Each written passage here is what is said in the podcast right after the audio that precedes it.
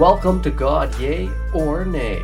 I'm your host, Noor Kidwai. I'm here to find out how we grow, transform, and become our best selves, how we create meaning in our lives. Come join me on my journey.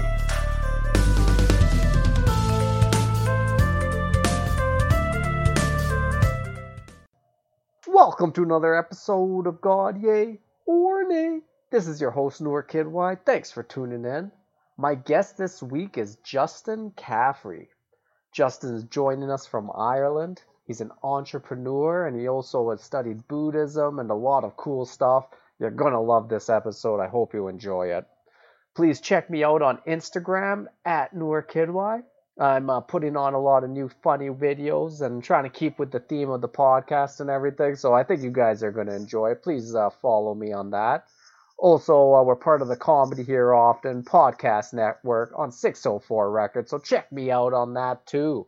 Guys, let's get into this week's episode. My guest this week, Justin Caffrey. All right, welcome to another episode of God Yay or Nay. I'm here with Justin Caffrey. Justin, thank you for joining me. No problem, Nora. Thanks for having me on. Oh, I'm I'm really excited to have you on. Um, a big part of this is because my my whole podcast is about self transformation. I love stories about people who transform themselves and try to become their best self, and uh, that's something uh, that you definitely went through.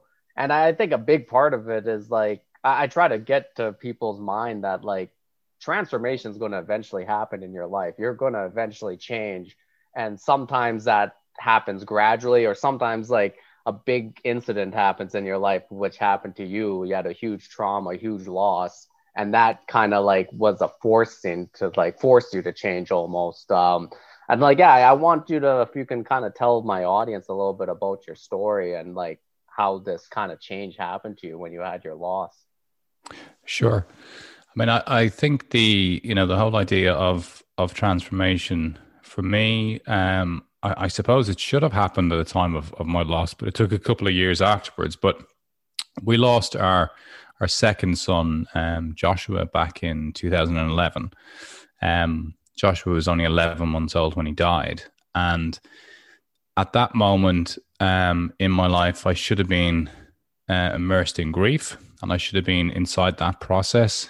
But I didn't really go into it properly. My wife did. She she went through the grieving process. She really worked through it. Um, I ended up coming through that period of time within a couple of months, establishing um, a new business and trying to rebuild my life um, without tapping into the grief. So the net result, unsurprisingly, is that grief is a capacity that you either deal with it at the time it arrives or it comes back and gets you later on. Um, and when it gets you, it's a whole lot worse. So, two and a half years later, I, I had PTSD. I had a panic attack in a meeting. I didn't know what it was. I thought it was a stroke or a heart attack or something. Um, but it was it was the fact that I hadn't dealt with the loss of of my son, and I realized that I needed to take stock. I needed to really take account of my life and um, it was a moment for for some insight, but also a time where I started to realize that slowing down, um, you know, a great phrase that I really like is is is doing less to accomplish more. You know, my my life was busy, it was complex. I'd I'd built multiple businesses over the the previous 20 years. Um, I was always kind of full tilt type individual. And and I probably just pushed it to a point where I needed to give myself a break. And you know, to grieve is to slow down. It's to it's to really immerse yourself inside that loss. So that was a huge wake up call and an opportunity to to kind of pay attention to me, my health, my lifestyle, and my family. Yeah, and uh, I, I like that whole idea of like you have to immerse yourself in the grief when that like when something like that happens to you, you have to go through that healing process or it'll eventually end up kicking your ass down the road. And it seemed like it did that like a uh, a lot like a lot harder to you down the road, right?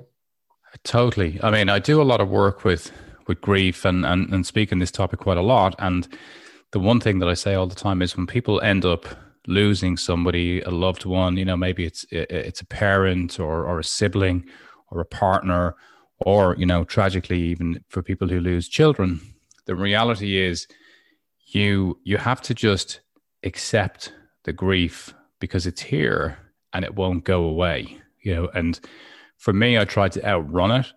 And it's it's like trying to outrun something that's tethered to you. You know, you can't ever outrun it. And every time you try and stop, it's catching up with you. So it's important to to be part of it, to immerse yourself in it. And yes, it will be it will be painful. You know, it will have it will have consequences in terms of um coming to terms with the loss, but delaying it is a whole lot worse. Um, and with a when I when I arrived with a panic attack, I then had anxiety, really bad um, stress and anxiety, and I I'd never really had these feelings before, and all of a sudden I was consumed by this within a very short space of time. Like it was uh, February 2014, um, and you know by May I was starting to consider suicide as an option. So like the, the snap from a mental health perspective can actually be quite fast. A lot of times we think these things build up over slow periods of time, but busy people have a way of staying away from it. And then suddenly it's just boom, it's with you. Yeah. And uh, like you said, that panic attack, like I, I think especially like how you're saying, like you were a very fast paced person who didn't even like think about these things um like i i was in the same boat with myself and like i remember the first time i had a panic attack and i was just like holy shit like this is something i just like never even thought was like a, a possibility in my life. And like that's why i can see like if you kept like if this was something that became regular for you i can see you kind of like maybe contemplating like taking your own life after that because like it's just a completely dramatic shift in the way you like thought like your world would even could be right yeah, I mean, it's funny. Like I had, I had only ever had one panic attack in my whole life, and when I had that panic attack, it was in a really important meeting, and I needed to close a deal. So I stayed inside the panic attack, and it lasted for about fifteen or twenty minutes. And mm. to give you an idea of my mentality at the time, I actually thought this is either a mild stroke or heart attack. I'm not too sure which one it is, but I don't think it's bad enough to send me to hospital, and I can still close this deal. So I lost oh, my wow. periphery vision my my palms were sweaty. If I was looking at one person in the meeting, I had to literally turn and look them straight in the eye because I couldn't see anything from a periphery standpoint. But I kept going. I thought I'll close the deal and I figured it out later on. So I closed the deal, um, literally holding myself up as as these clients left my office, and then went to my hotel and thought, mm, I don't really know what that was. I think it was definitely a stroke or heart attack but it was mild. So I went to the bar and had a drink um, and thought, well, you know, great, I've closed the deal, so it's okay. Um, but that was the entry point into uh, my mental health um, spiraling, and it was, it was. I didn't have any more panic attacks, but the the sense of um, helplessness and hopelessness um, and despair and trying to find purpose in my life, but the noise in my head, you know, the the constant chatter, the critical voice, you know, everything is going to go wrong. It was just a crescendo of emotions from that point, which just brought me to the point where I thought, I just want to end the noise. And and mm. I just had this realization one morning, actually, if I killed myself, the noise would go away. Um, and almost trying to logically think, well, that's probably actually a good idea, which of course it isn't. But in the midst of chaos and a storm in your head. You just want relief. Yeah, man, uh, I I know what you're saying. That's uh, and that, I wouldn't doubt how like dark of a place that would be. So like, at what point did you was there like this turning point, or at what point did you like kind of see a light or anything? Well, I was really lucky that just as a, as in in the in you know, and, and as I say, this was all happening over a three month period, and I'd um, spoken to my wife. Uh, she realized I wasn't well. Um, I realized I needed to get help. I found a, um, a psychologist um, through a friend of mine who worked in New York, who operated in the non-medicated space. So my my dad, when I was growing up, suffered from anxiety and depression, and he's been medicated all the way through his life. And sadly, until until he died, he was heavily medicated. And I thought, I don't want to go down that road. So I knew I had a mental health issue, but I didn't want to get medicated. I wanted to resolve this by alternative means. So I'd found somebody through a pal of mine who operated in New York, who I knew worked within a kind of mindfulness technique and and, and integrated meditation into into therapy. Um, so I was getting ready to to go to New York to work with this guy, and I heard this. Uh, my wife walked into the kitchen and said, "Look, you got to turn on the radio, put on this news channel." We turned it on, and there was a guy in Ireland um, who uh, was a psychiatrist who who'd worked in the UK and Ireland, and um, he was talking about the fact that he'd given up on the whole psychiatry world because he'd become disenfranchised with the net result of therapy and medication, and he'd reverted back to techniques that he'd trained um, in when he was younger in India, um, and he was a Hindu and he talked about this technique that he'd created himself over the last 10 years, which was a completely non medicated approach. And it just was principally built around bringing people right inside their pain and really wearing it, getting close to it, and then starting to let it go and realize it's not as bad as it seems. And I thought, wow, mm. That's my guy. Um, and I went into therapy with him, and uh, that just changed my life. Yeah. And, uh, so like I actually that's like interesting. I think that's like uh we'll get into a little bit of mindfulness and meditation for sure, but I think that's kind of like a principle of it almost is to like be with whatever is there and exactly. like allowing it, right? Exactly. Yeah. Exactly. And that's and that's where what I needed to do. And of course, you know, the reality is like and, and there as you as you know this too, when you get to that point where, you know, there's a break or a panic attack or an issue and we often think, oh, yeah, it's because of this, you know, it's because Joshua died. This is why I'm unwell. But really, that's just the straw that breaks the camel's back. You know, there's a whole raft of issues that have previously been going wrong in your life. And this is like the final one. Um, mm-hmm. And what I didn't realize was I hadn't paid attention to so many other traumas and tragedies that have happened in my life. So once I went into therapy, I realized, oh, okay, the more I delve in and the more I unpick and the more I resolve, the happier and calmer I become. So it became almost like a, a cat and mouse game to come to terms with things that happened in my life. And the more I did that, the happier and calmer I became as a as a human. Oh, that's awesome. And uh, did before uh, before like uh, Joshua's death, did you have any experience in like meditation or mindfulness at all? Not um not directly, but it's been something that had always really interested me, and I'd come across it on multiple times. Like I've had, you know, the you, you talk about the, the the universe as a way of trying to talk to you. I had many interactions with teachers over the time, even to the point where I happened to be in a restaurant and I was supposed to meet my parents and they didn't turn up. And I got talking to this um, Zen Buddhist monk and spent hours talking to him.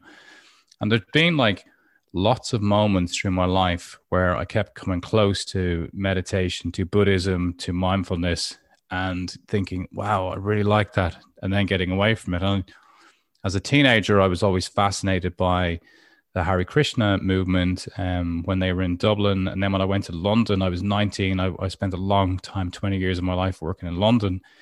And I connected with them many times. But, you know, I was also a pinstriped uh, financier in private equity investment banking who had this kind of spiritual leaning and those two things are not really well connected yeah you don't uh, yeah you don't see those two things connected very often but oh. uh, uh, no I, I love that and because uh, uh, one thing i did want to get into like you did go to japan and you did a master's training with uh, what is it called the yamabushi Yamabushi, yeah. Yeah, and this is like uh these are it's based in Buddhism, am I right?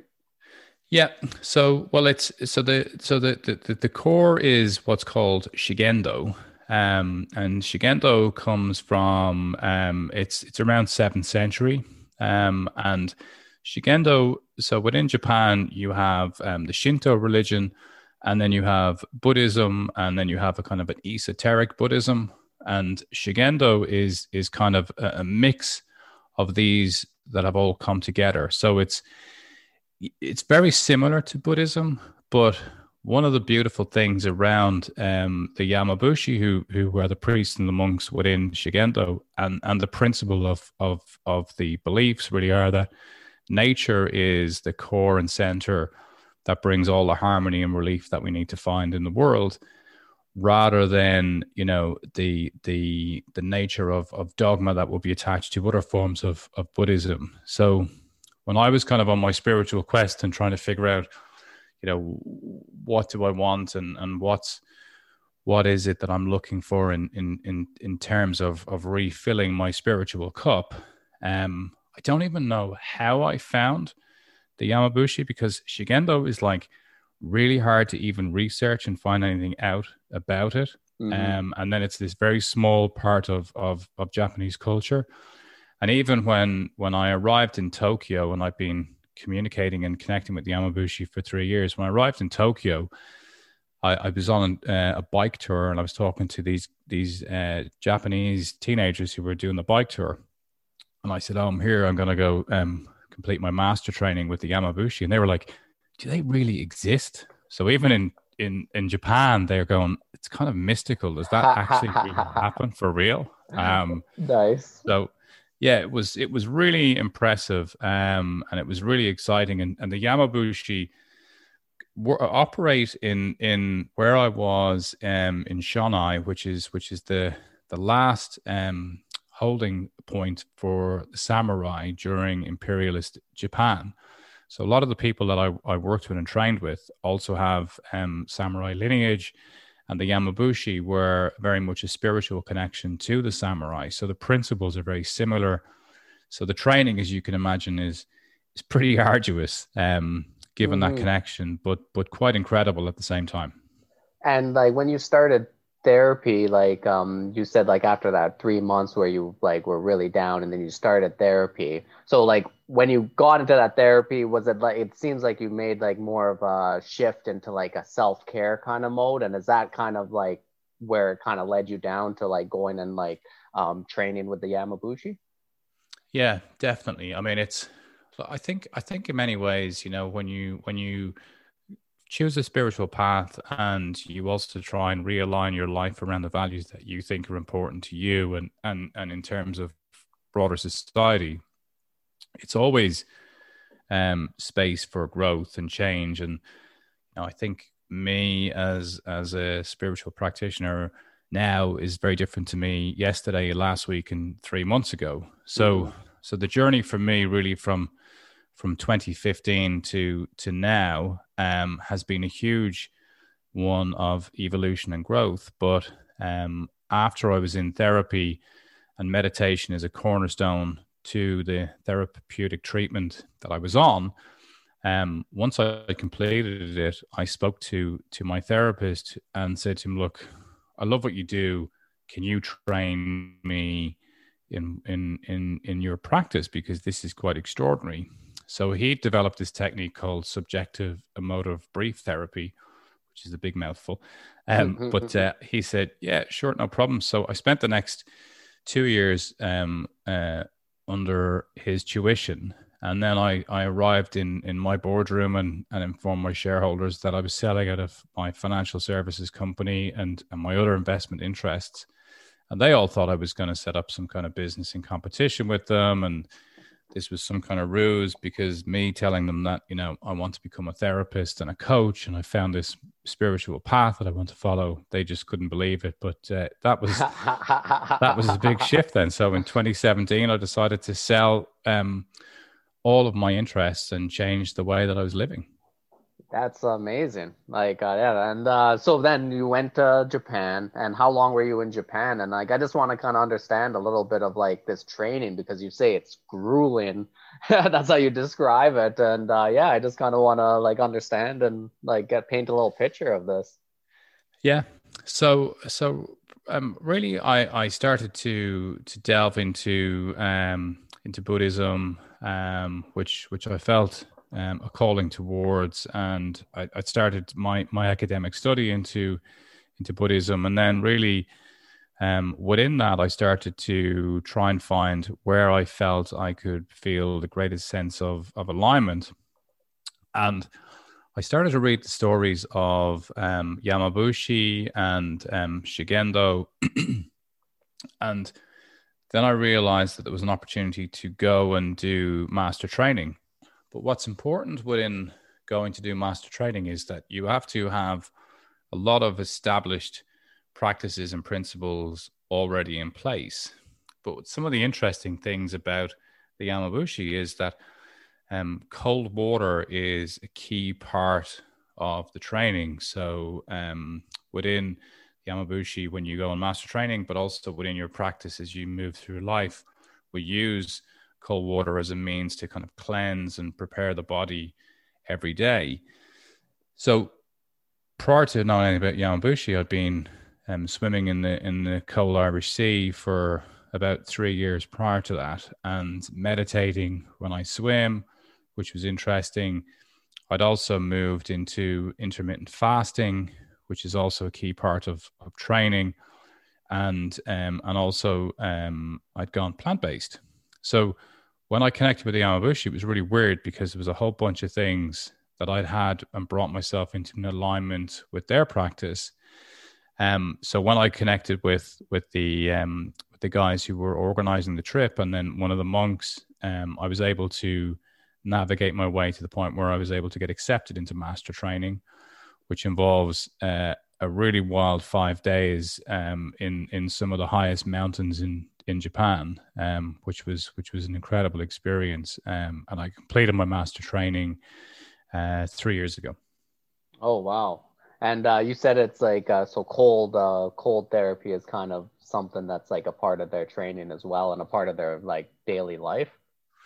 Yeah. So in the in the Shonai region, region of Japan, um, the the snow capped mountains um, produce these incredibly cold waterfalls and water pools. So um, as part of your training in Yamabushi, we we go and we meditate in these cold water pools and under these um, cold water waterfalls.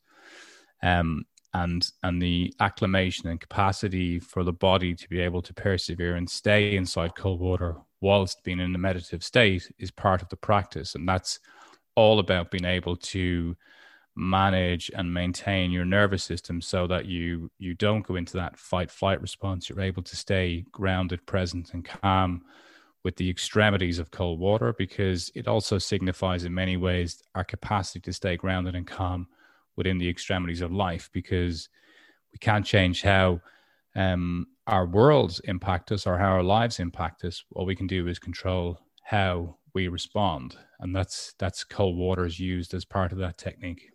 I, I actually I really like that because I, I, guess like a lot of us do get into a meditation or mindfulness kind of routine, but like you know we're doing it from the safety of our own homes. We would like to presume, and uh, yeah, so like you know if we're at home and we're meditating or something, you know it's fine to get that calm mind when you're just like alone and safe in your home. But I, I love this idea of like you're in like ice cold water, which I've done once. I do cold showers now, but like uh, ice cold water, I've done once. And after one minute, I was like, I can't do it. but uh, I guess I need more practice, like uh, you were saying. But uh, the ability to jump into this, like, very, it's a very tough uh, situation when you first jump into it. And then, like, learning to calm down that nervous system because, like you said, immediately you're like, let's jump the hell out of here. But um, learning to do that, I, I bet you that like that mental toughness that comes from that, and like also the mental confidence that you have that you're like, hey, I learned how to control my body like this. I, I bet that's like an amazing thing for you, right? Yeah, it is, but it's actually it's almost counterintuitive. So you kind of start off thinking control and toughness and then you move to the point of release letting go and just allowing it to be. So mm. you start off at one point and you end up at another because what you're able to move towards is the fluidity of of just being okay with whatever's here. Um and and within that training over the 5 days like we do some really extraordinary things. Like when you when you arrive so first of all, we have to um, wear um, traditional um, mountain monk Yamabushi clothing through the training. So you you have to put on all these white garments um, and traditional shoes um, and and the shoes are are almost completely barefoot you just have uh, enough rubber to protect the bottom of your soles and you're and you're going to be hiking for eight ten hours a day um, you hand over your phone you hand over your watch so you're not allowed to know what time it is anymore you're not allowed to make any contact with the outside world and then they're locked in the safe um, and from that moment, when they hand you your traditional clothing, you're no longer allowed to speak. And when you're training, the the other thing that we're told is that so I was training there was um, seven with me and three monks, and you're told not to at any point help another person or make eye contact with another person, no matter what we encounter over those few days. And at the start, that sounded relatively tame, but you sign a whole load of disclaimers, which, you know, I'm, I'm used to signing disclaimers for stuff. And, you know, you think about it in the US terms, right, where they just disclaim everything. Yeah, yeah. When the Japanese give you a disclaimer saying that you might encounter black bears or you might fall perilously to your death, they mean it, right? Yeah. They yeah. don't just put it in just to cover themselves. So we sign all these disclaimers and then we set about this incredible experience.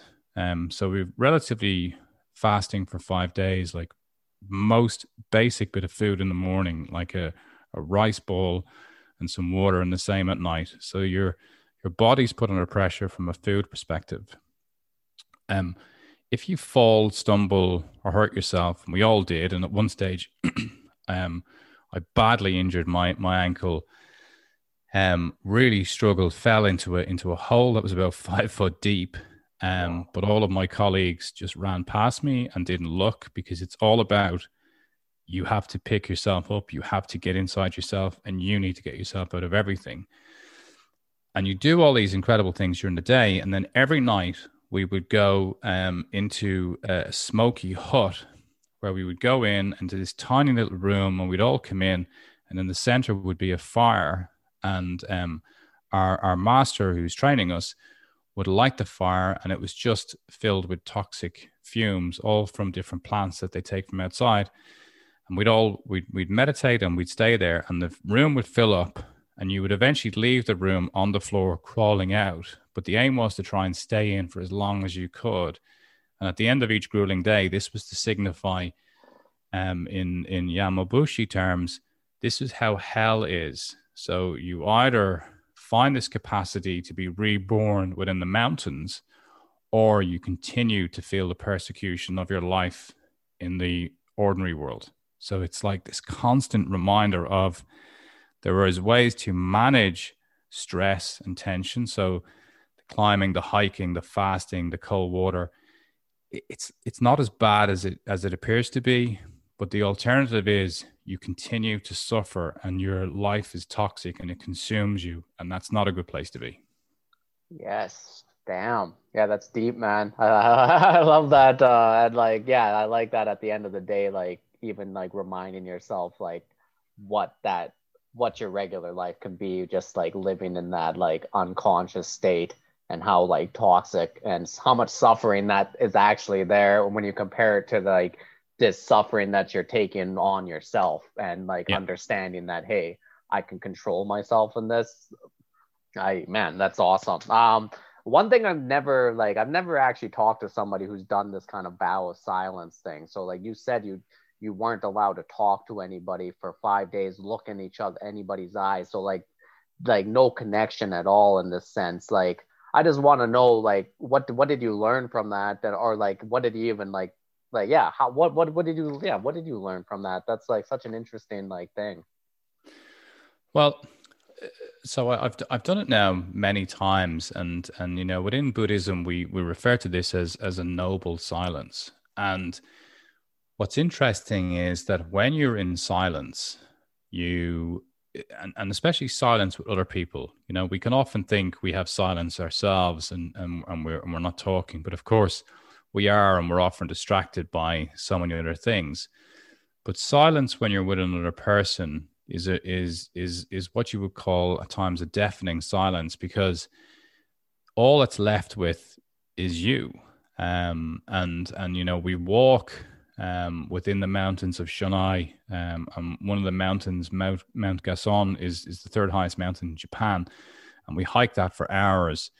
And you're in extreme weather conditions, um, extremely harsh environments, and you're walking on your own with nobody speaking to you.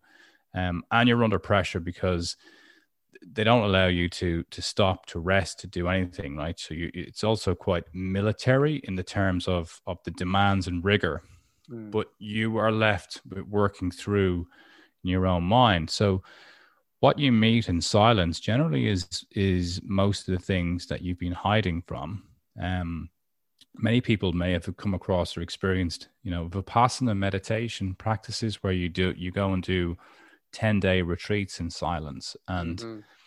Um, I work with a lot of people who who go on them, and I provide therapy to people who are preparing to go on them. But we're we're very cautious about who we even let to go on these type of retreats because you really want to do a little bit of psychological analysis beforehand. Because if somebody has faced recent trauma, or you know maybe is exposed to addiction, you have to really check that they're okay because silence after especially a couple of days can really bring up the demons. Um, and if you're not ready for them, it can cause really, really traumatic um, psychological impacts on, on, on a human. Yeah.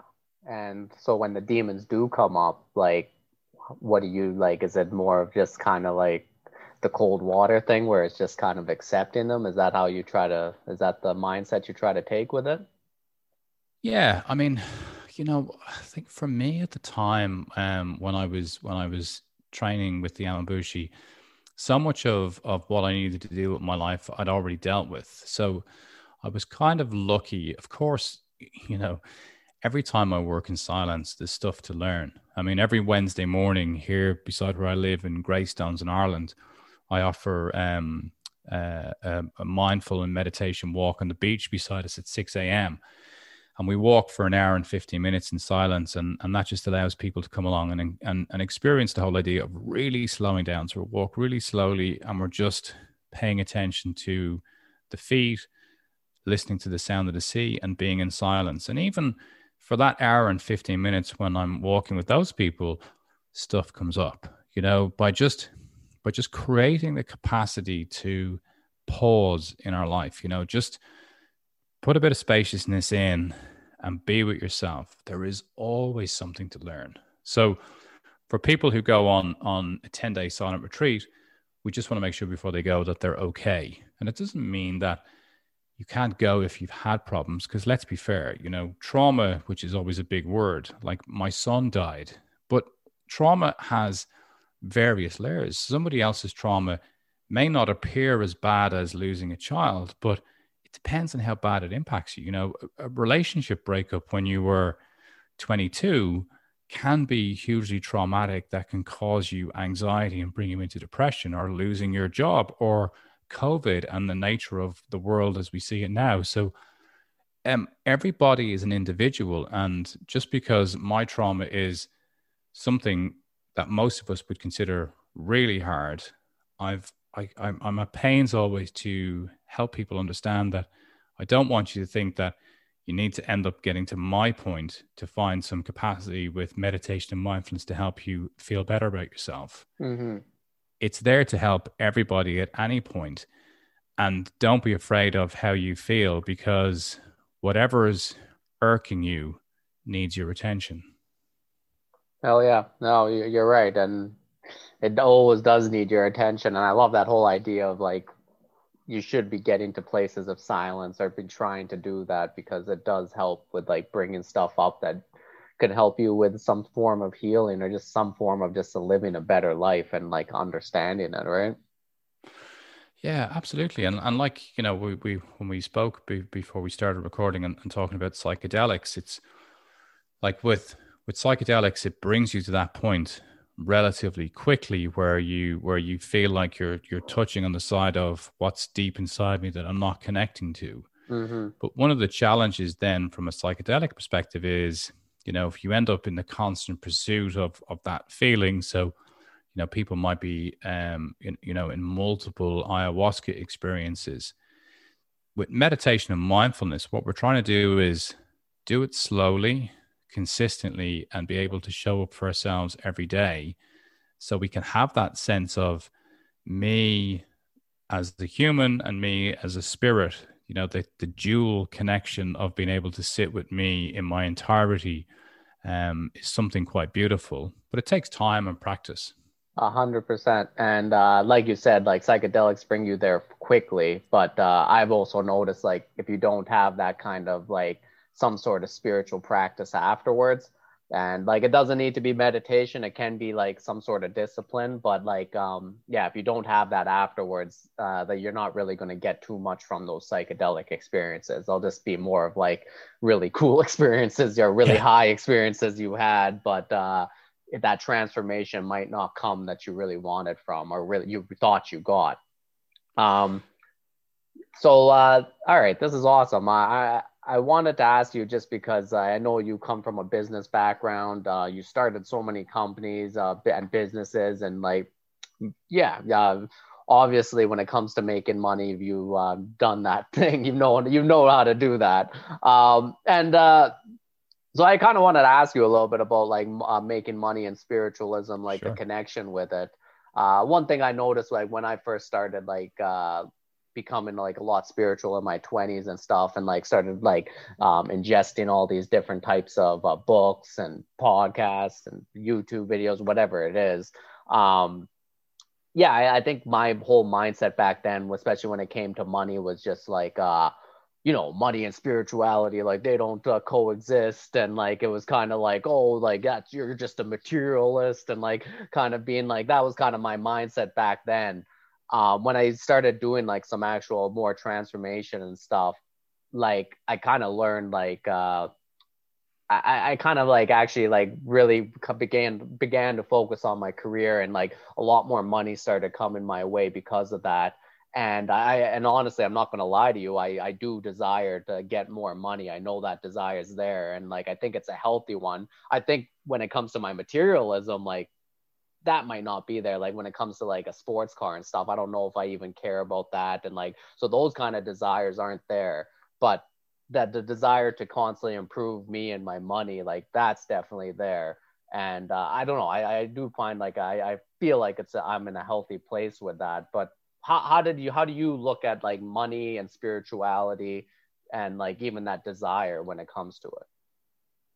Yeah i mean i think it's it's it's a really important point, I think, uh, you know, I often, I often um, would consider myself like a recovering capitalist because so much of what we have to do in capitalism is is not great, and and I was a workaholic definitely for for for most of my career, so success at times um, is is is achieved by driving and pushing very hard and and you know there's consequences for the people around you because of that. Um, so I think I've moved from this idea of of extreme capitalism more into kind of conscious capitalism and and and and you know trying to be far greater more far greater awareness around what I'm trying to do. I think you know I I I would never discourage anybody from the pursuit of the wealth that they need to achieve in order to you know sustain their lifestyle, their family, etc. I had a walk today um, this afternoon with with a guy who um, has made a lot of money in crypto. Young guy, he's 36, um, and uh, he was referred to me um, through a friend, and he just asked me, you know, could could we have a walk?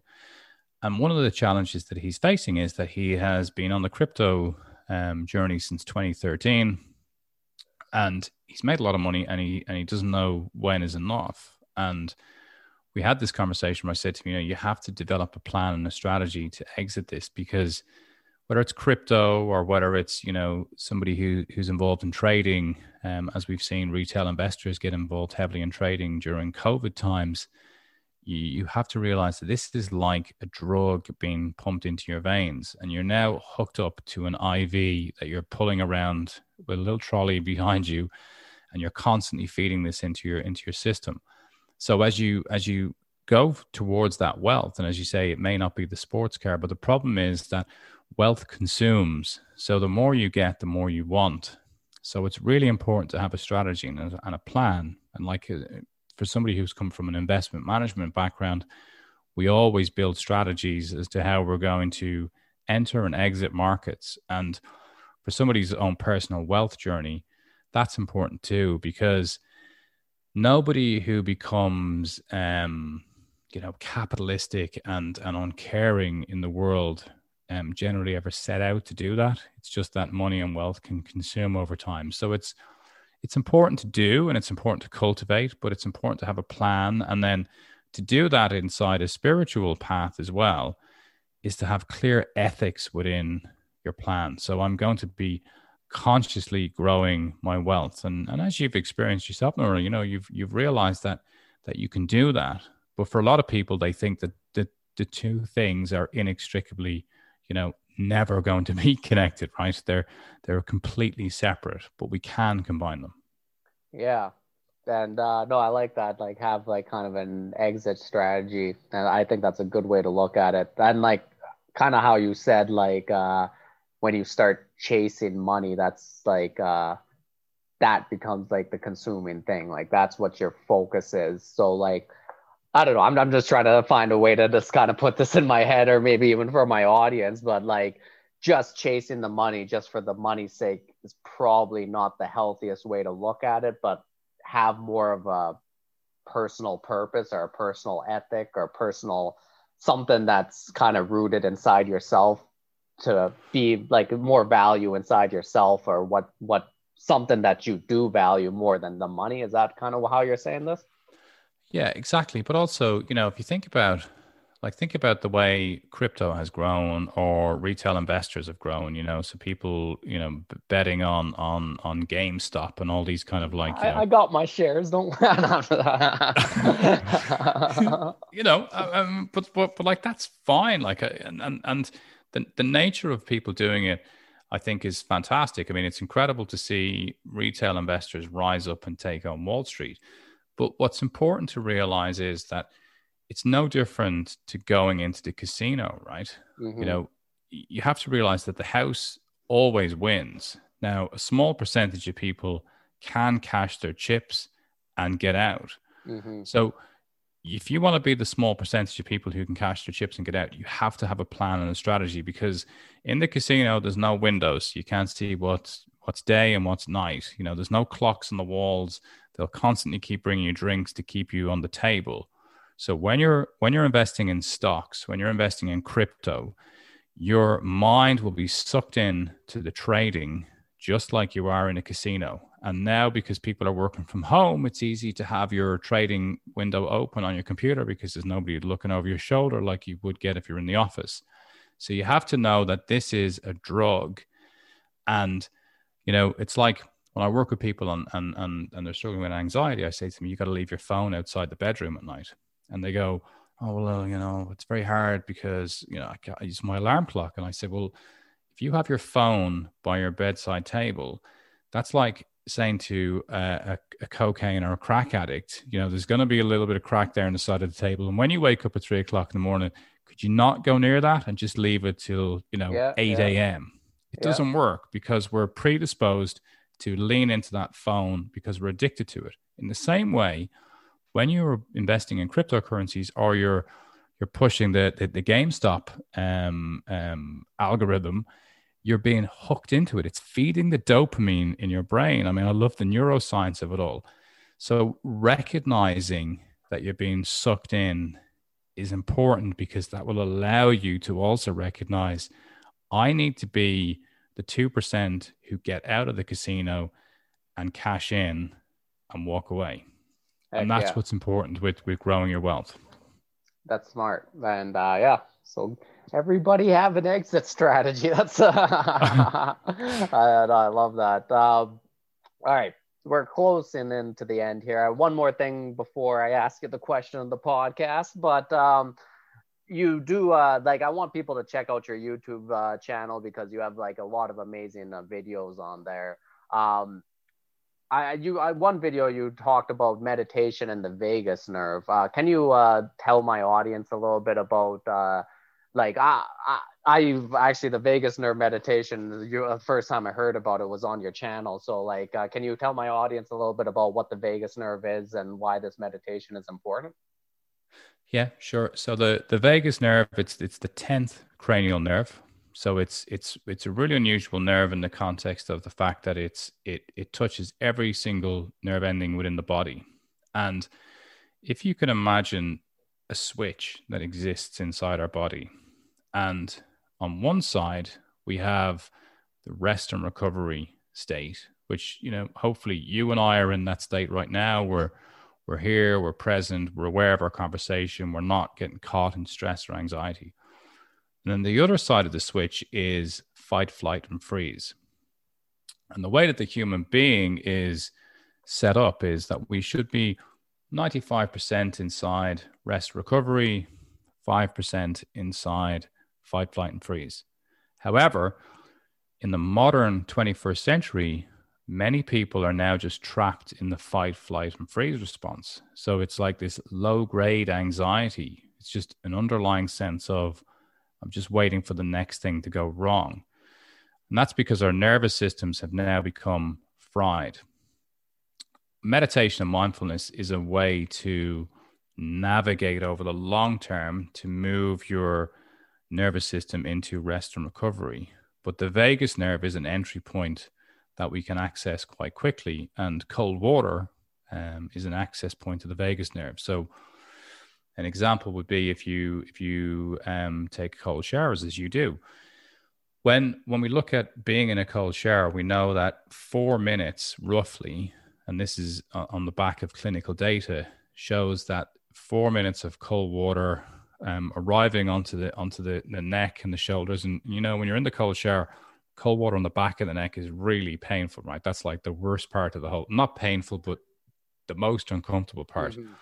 But it's there that we access the vagus nerve, and it's there where where the the the switch is flicked, and we move into this rest and recovery phase. So why is cold water swimming in the sea or rivers or cold showers booming all over the world? Because people are struggling more and more with anxiety. And as we move into cold water, it switches the cranial nerve 10, the vagus nerve, and we walk out where we've actually started to think, oh, I'm not obsessing about what I was obsessing about before going into the cold water because we've actually switched the regulation of the nervous system. And the challenge is, it works really well for an hour or two, and then we suddenly all of the demons come back, the negative thoughts come back in, the voices, the inner critic, all that reappears. And that's why better strategies longer term are cold water and meditation. But just as a short term fix, it works well. Yeah, no, that's amazing. And uh, so with the uh, cold shower, you're saying four minutes is this like this is kind of like the magic number?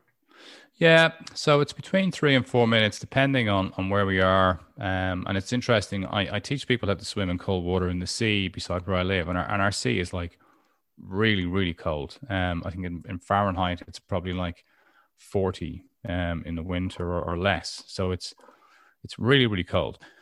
Um, but when you bring them into cold water and, and you immerse them in cold water, and, and you know, to preface this to say, be careful with cold water because you know cold water shock can kill you so make sure that you ease into it you research and learn about it mm-hmm. but when i bring people into cold water as you get them under the water and it's important to have their shoulders submerged the first three minutes of them being under there their eyes will be racing around. Their body's in shock. Their nervous system saying i'm going to die i'm going to die. They're hyperventilating. So you're saying okay come on just keep your focus on me. Keep breathing keep breathing.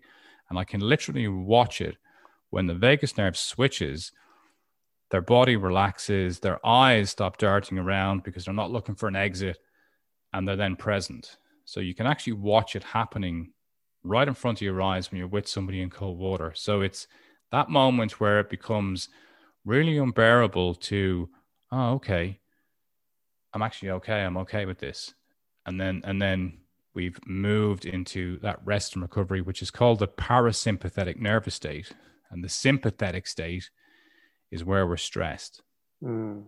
Okay, that's amazing. All right, I'll make sure. And that... on that video, there's there's a good video on on there which is which has been watched like stupid amount of times, like I don't know, seventy thousand times or something. But it's a can also use a really simple breathing technique, which is which I put on YouTube. And if you experiment with that, you can do it a few times and you actually start to realize that just by doing the breathing technique, you can feel a little bit of a shift in the body already and the mind relaxes. And that's the box breathing, am I right? Yep. So um, I think on the YouTube video, there's two actually. There's there's a box breathing technique, and then there's also um, a five to eight breathing technique where you're breathing in for five seconds, you're holding your breath for two seconds, and then you're breathing out really slowly for eight seconds. So that breathing technique is teaching your, is just tapping in to your nervous system, and your nervous system is listening. And as it notices that you're breathing out really slowly, it knows that as humans, when we breathe really slowly, there's no threat to our life. We're not in danger.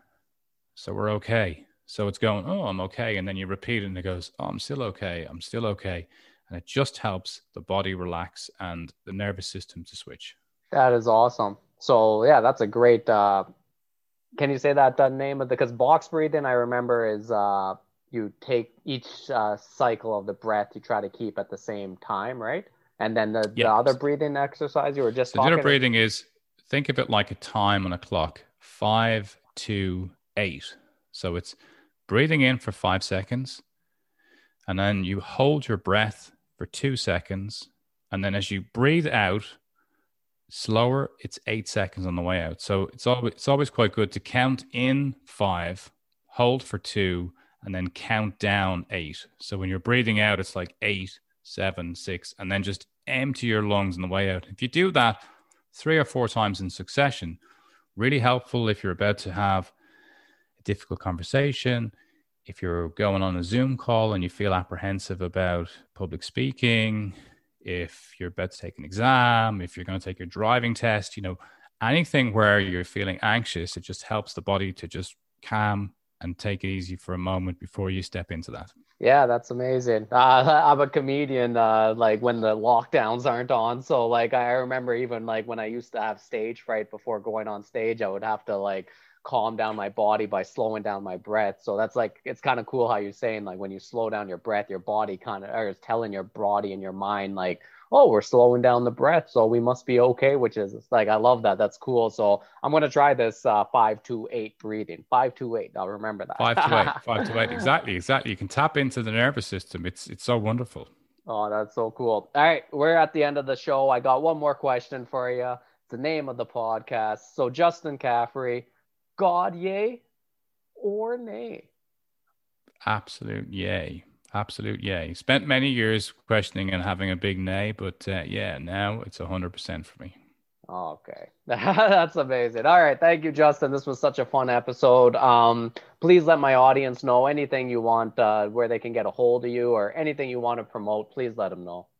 Uh, probably the simplest way to get me is um, if you just uh, go to my website, justincaffrey.com.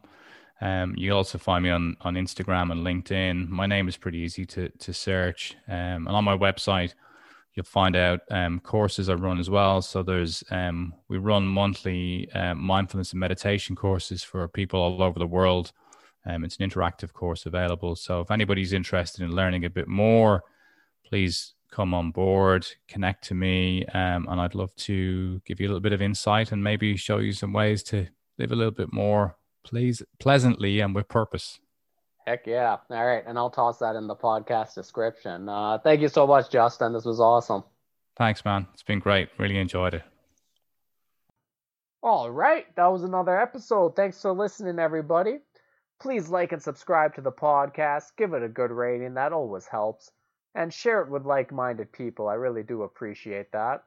You can check me out at NewerKidY on Instagram or check out my website, newerkidy.com. You can see my comedy, you can see my comedy dates that are coming up, and all that other information. We're part of the Comedy Here Often podcast network on 604 Records. But I'll see you next time on another episode of God, Yay or Nay.